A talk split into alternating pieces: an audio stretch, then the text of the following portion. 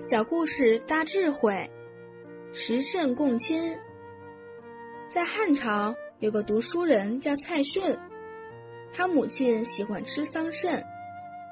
有一天，蔡顺出外去采桑葚，他拿了两个篮子，一个装黑色或紫色的，另一个装比较红色的。为什么要分成两个篮子？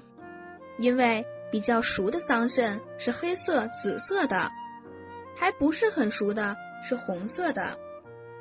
蔡顺在回家的路上遇到了强盗，强盗们也很纳闷，把他抓起来就问他：“你为什么采桑葚要分两边？”他说：“因为熟的比较甜，是留给我母亲吃的；这边不太熟的，是留给自己吃的。”强盗们听了很受感动，就把他放了。强盗都是杀人不眨眼的，为何会把他放了？因为蔡顺的孝心唤醒了他们的孝心。